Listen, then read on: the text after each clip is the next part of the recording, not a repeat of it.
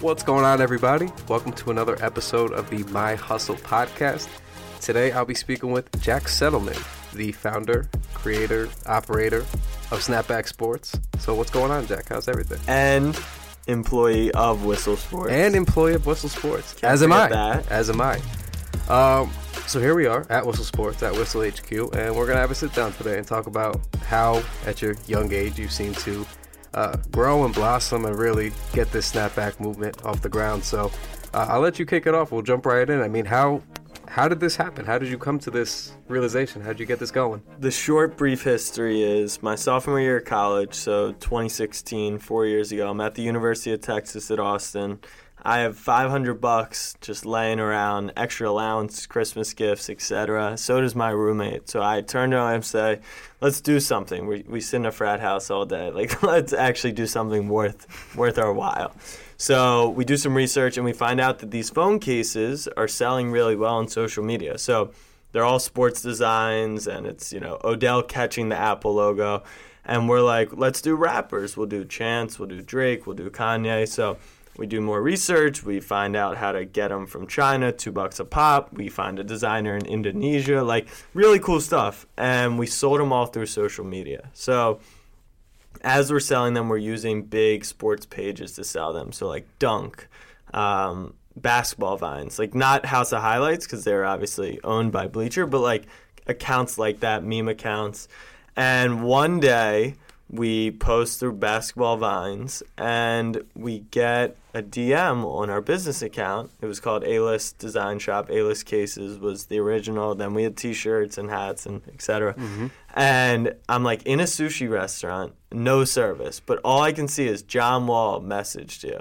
So I'm like freaking out. But I'm also like, Kevin Durant's username on Instagram is Easy Money Sniper, and it could just be a guy who happened to. have So I run outside, and it's like actually John Wall. And I'm like, why is John Wall? So John Wall follows the bigger account that we were paying 300 bucks to advertise on.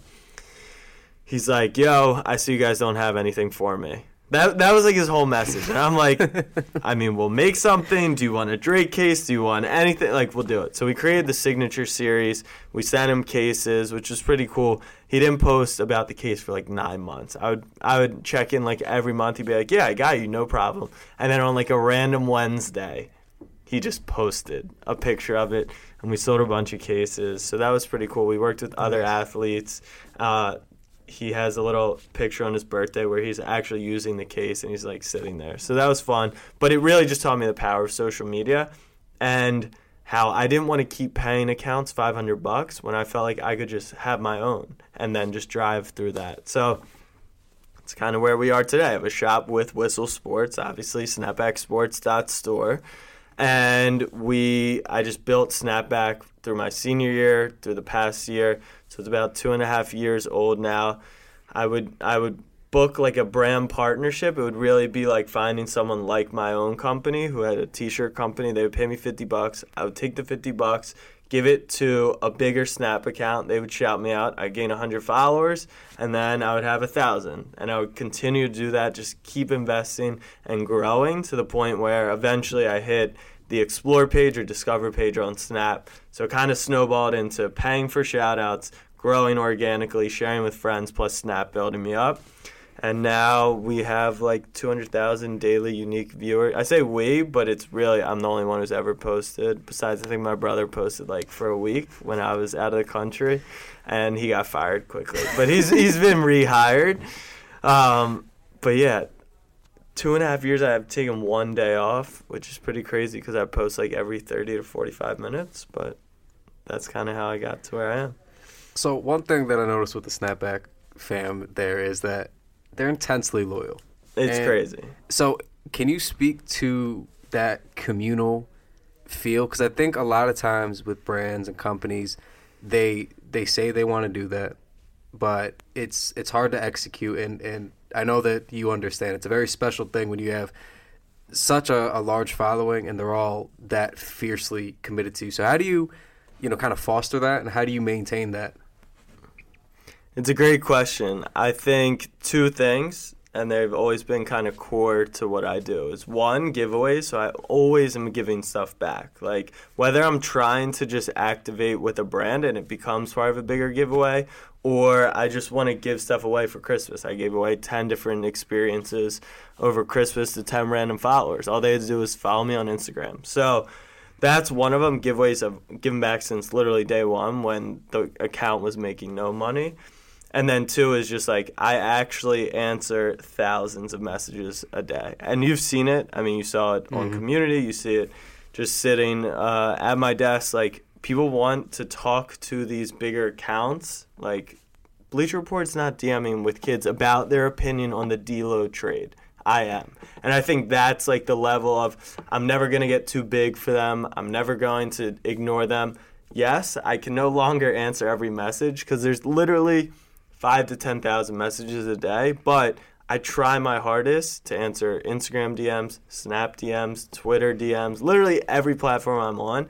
And I think just because of that, you if you answer a kid one time, you have them for like they're bought in. If you answer them twice and one of those is like a thoughtful, you clearly took time, you literally they'll be a follower you for life. And so I think once from the building blocks of just doing that, plus putting my personal touch on it and actually showing that I care about them because I know how important they are to me, they understand and they've become the fam.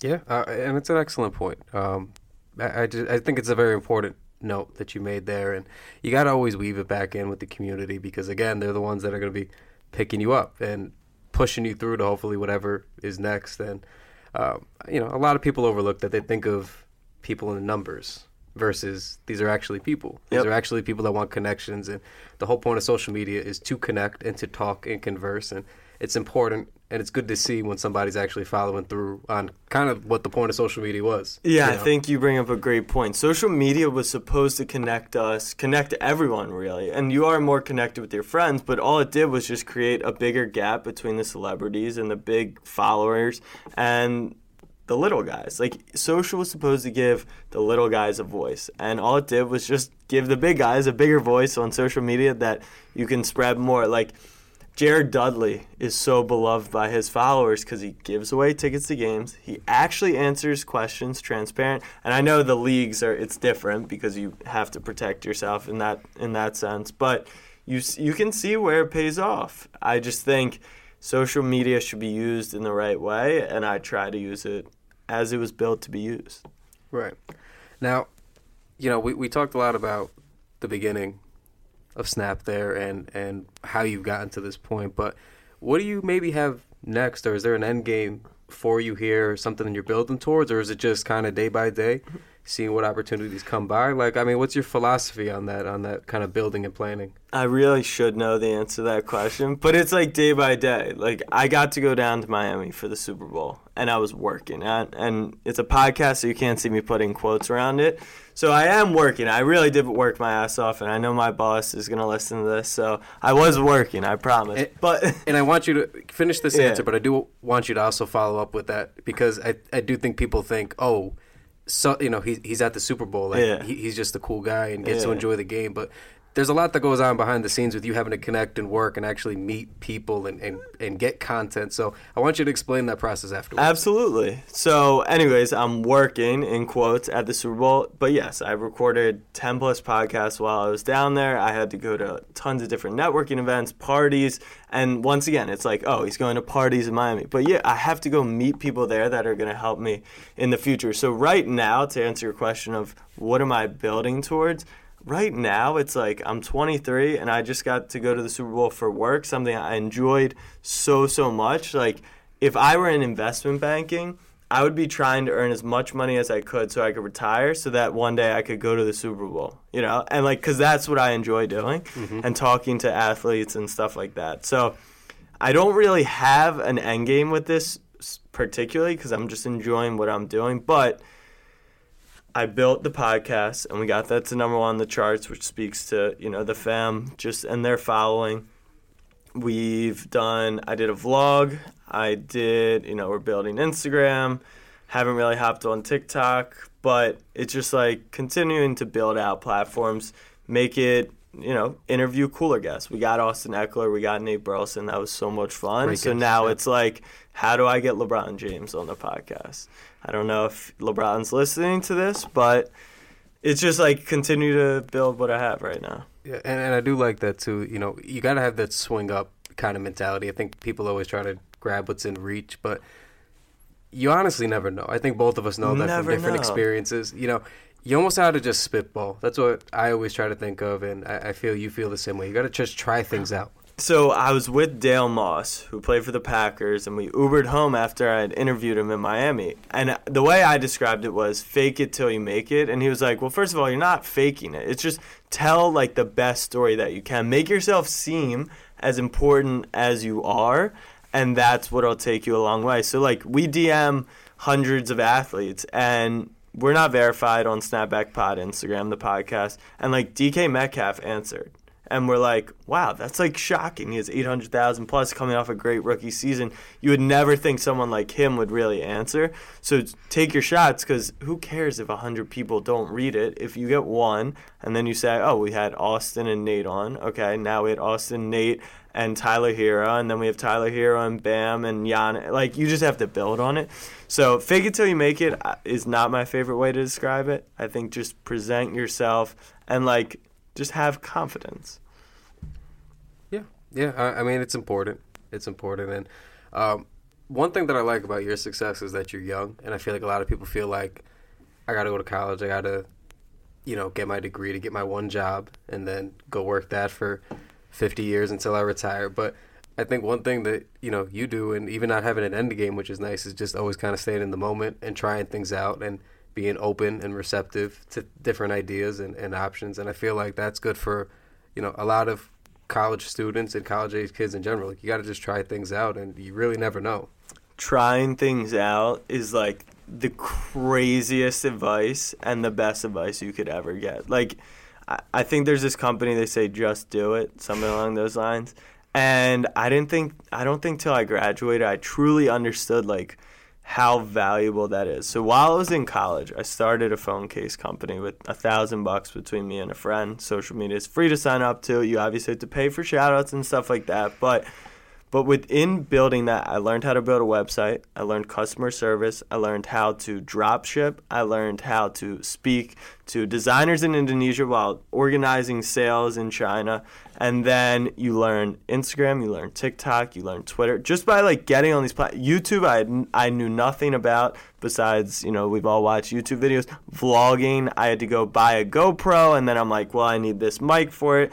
And then what stadiums will have access to and you're just building like a base of experiences and you really learn what you're good at through all that stuff. Like i knew photoshop and i could throw that on my resume. I'm not going to be a designer but i learned photoshop and now i can edit pictures and it helps with my day-to-day job here at whistle and it helps on snapback Yeah, and growing up, I mean, there was something that my grandmother used to tell me, and it was almost not like an insult, but she was always always say like, you know, jack of all trades, master of none. Yeah. Like it was a bad thing. Like, you know, you could do a little bit of everything, but why are you not good at any one thing? And I always, very honestly, like I'm 28 years old.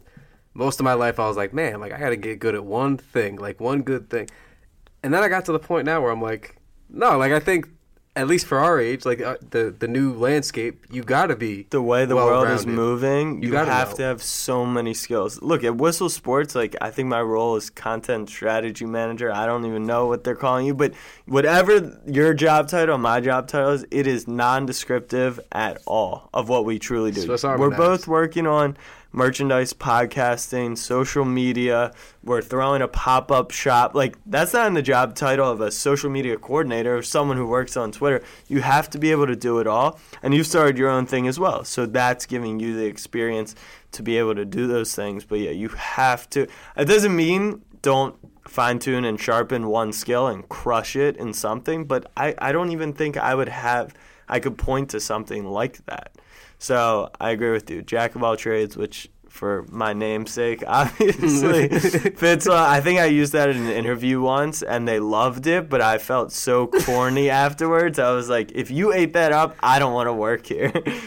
Yeah, yeah. So, as we've kind of talked about a, a bunch here on this pod so far, it's an ever-changing landscape in in multiple facets. And uh, you know, one thing that we've kind of seen this last probably five or six years is you know people going away from print and driving traffic on just links, the old way to do things, uh, and and they've kind of pivoted towards trying to monetize more audio and video and, and more easily digestible content like that. And that's led to guys like Omar from House of Highlights getting deals from, you know, that was just a fan account that he Mhm. made for Dwyane Wade basically, and to post highlights there. And it turned into something big and spectacular, got ESPN's attention, and they eventually kind of bought him out and brought him over. You know, House of Highlights still exists now, but he had to leave it to go to ESPN, which I think for a lot of people like you or me, like, that's kind of crazy. It's know, crazy. It's crazy. They he they put I am Omar in the bio of SportsCenter, which has 15 million followers. Like, listen, they invested in Omar, and then they doubled down and said, "Hey, we invested in this guy. Let's actually invest." And I think it just proves the point of the direction that media is moving, and it's personality based. People, and we're gonna see it very specifically in the gambling world. You're gonna have Fox Bet, right? You have the Score Bet, and they have millions of users. But it's that personal connection that's really gonna drive the end user.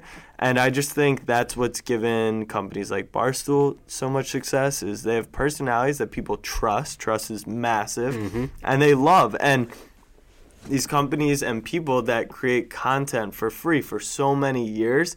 At the end of the day, you can turn around. Like I'm posting every 30 minutes for two and a half years, 500 million views in a year, right? That is all free to consume. And I'll post an advertisement on my page, but they can skip it. It's not an unskippable ad. It's really easy. But one day, if I say, hey, you guys have been following me for four years, I really need your help here because of the trust, because I've given back, and because they've just understood what I've been working on for so long, they're gonna be like, all right, let's do it. Like, of course we want to help you out. You've messaged us back for years. I've known you for years. And I'm still young in the game compared to some people on social who have audiences for 10, 15, 20 years. So I just think personality, building that trust with the follower, everything now is like, all right, how can we monetize this? How can we monetize this in like six months, 18 months? And what is the value of good content, creative content, and just connecting with your following base? I think that's really going to spin it over the next couple of years. Yeah, no, I agree. And uh, that point about the personalities is, is on the money. And on that note, like, it's just that transparent kind of feel. You know, people want to feel like they're your friend. You know, like those Barstool guys and a lot of other companies do the mm-hmm. similar kind of things now. But just posting videos of themselves, like doing basic mundane stuff sometimes. Right. And people like that because it's like, oh, like I'm also in my office on Monday and yeah, I feel that way too. Or yeah, I wish I was doing those things that those guys are doing, and it just helps you get through the day and makes you feel like you're connecting. And it, we it do have we do have two things now going on social. Is one we want it like social was created not necessarily just for the highlights. It's to see OBJ in his house playing Madden. It's to see LeBron James dancing with his family, eating tacos with his family. Access that we would have literally never been able to get before. And then we also have the content creator athlete who are making highly produced stuff. So highlights from their last game dropped the second after. Julian Edelman's crushed it in that sense. They're releasing merch on top of it and creating your own personal brand. So you have both those things you need to connect with that personal brand. I'm excited because I think it's no longer just the company with a lot of money and resources who's going to win. It's the people who are working very hard and who are actually creative and actually funny and actually smart that are going to get pushed to the top, which is really awesome to see. Yeah. Yeah. So on that note, uh, you know, let you go. We'll get out of here now. But uh, make sure you're subscribed to the My Hustle slash No Days Off podcast feed here. Uh, this has been another episode of My Hustle. Make sure you're following Whistle on every platform at Whistle Sports. Make sure you're following Jack on all his platforms at Jack Settleman. That's basically it. You know, uh, have a good one and stay tuned.